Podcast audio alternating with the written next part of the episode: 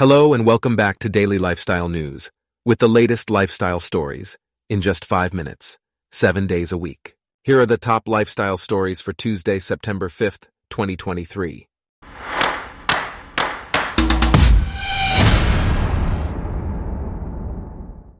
Today's episode is brought to you by Blogcast, your personalized audio feed, available on iPhone and Android. Ariel Dorfman, the writer of the novel The Suicide Museum, has released a new novel that explores the connection between climate change and the death of Salvador Allende. The book tells the story of the day Allende's government was violently overthrown in 1973. Dorfman, who served as a cultural advisor in Allende's government, is best known for his powerful allegorical play, Death and the Maiden. This new novel is seen as a farewell to Dorfman's career. In a recent scientific report, it has been revealed that invasive species are causing billions of dollars in losses to the global economy each year. These species not only harm nature and damage food systems, but also pose a threat to human health. The report, compiled by 86 experts from 49 countries, also warns that up to 1 million plant and animal species are at risk of extinction. Invasive non-native species are a major factor in 60% of recorded extinctions. However, it is important to note that the cost figures provided are conservative estimates due to the challenges in accounting for all the effects. Insilico Medicine, an AI-driven biotech company, has announced that its new AI-designed drug for COVID-19 has entered Phase 1 clinical trials. Unlike a vaccine, this drug is a treatment for the virus. It is said to be effective against all variants of the virus and has shown promise in combating variants that are resistant to other treatments. Although it does have some side effects, the results of the clinical trials are expected to be released by the end of 2023. To address the issue of overtourism and ensure the safety and preservation of the monument, the Athens Acropolis archaeological site in Greece will now limit its daily visitors. This new booking system will also be implemented in other archaeological sites in Greece that use electronic tickets. The decision to limit visitors comes after the Acropolis had to close previously due to soaring temperatures during a heat wave. The goal is to reduce overcrowding and protect the monument for future generations.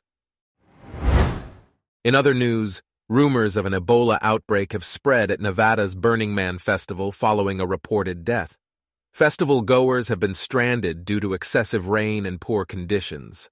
While the cause of death and the identity of the person have not been released, President Biden has been informed of the situation, and administration officials are closely monitoring the details. The festival organizers have provided survival tips and expect the roads to open soon for festival goers to leave. Egypt has recently reopened the Ben Ezra Synagogue, one of the oldest synagogues in the world, after a decade of restoration work. This synagogue is home to the most significant collection of Jewish manuscripts. The restoration work involved protecting the ceilings, stones, and providing insulation. Egypt has faced criticism in the past for demolishing parts of Old Cairo, but the reopening of the synagogue highlights its historical significance. In a shocking incident, a woman from New Zealand discovered that doctors had left a piece of equipment the size of a dinner plate in her abdomen during a C-section. The woman had visited multiple doctors for severe abdominal pain before a CT scan revealed the cause. The medical group responsible for the C-section has violated the country's Code of Patient Rights. The Health and Disability Commissioner has advised them to revise their policies for recording the use of surgical tools and equipment. Meanwhile, Selena Gomez had a wide-eyed reaction when goalkeeper John McCarthy blocked a close-range shot from Lionel Messi during a soccer game. Gomez attended the game with her sister Gracie, along with other stars like Prince Harry and Leonardo DiCaprio. Inter Miami went on to win the game 3 to 1. Gomez has been seen making new friends and enjoying various events in recent years. Additionally, actresses Sydney Sweeney and Lili Reinhart were seen together in Venice, Italy, attending a party celebrating Miu Miu's women-directed short film series. Sweeney wore an all-black outfit, while Reinhart opted for a black form-fitting dress. The couple has been linked since 2018 and has been photographed together on multiple occasions. Lastly, Arnold Schwarzenegger is documenting his comeback after undergoing open heart surgery and sharing never-before-seen footage. The movie star and former bodybuilder has released a newsletter item to members of his health and fitness group, offering Monday motivation to get active. Schwarzenegger remains committed to helping others stay fit and healthy. Our top lifestyle stories for today are brought to you by Blogcast, your personalized audio feed. Download the free Blogcast app on your iPhone or Android today.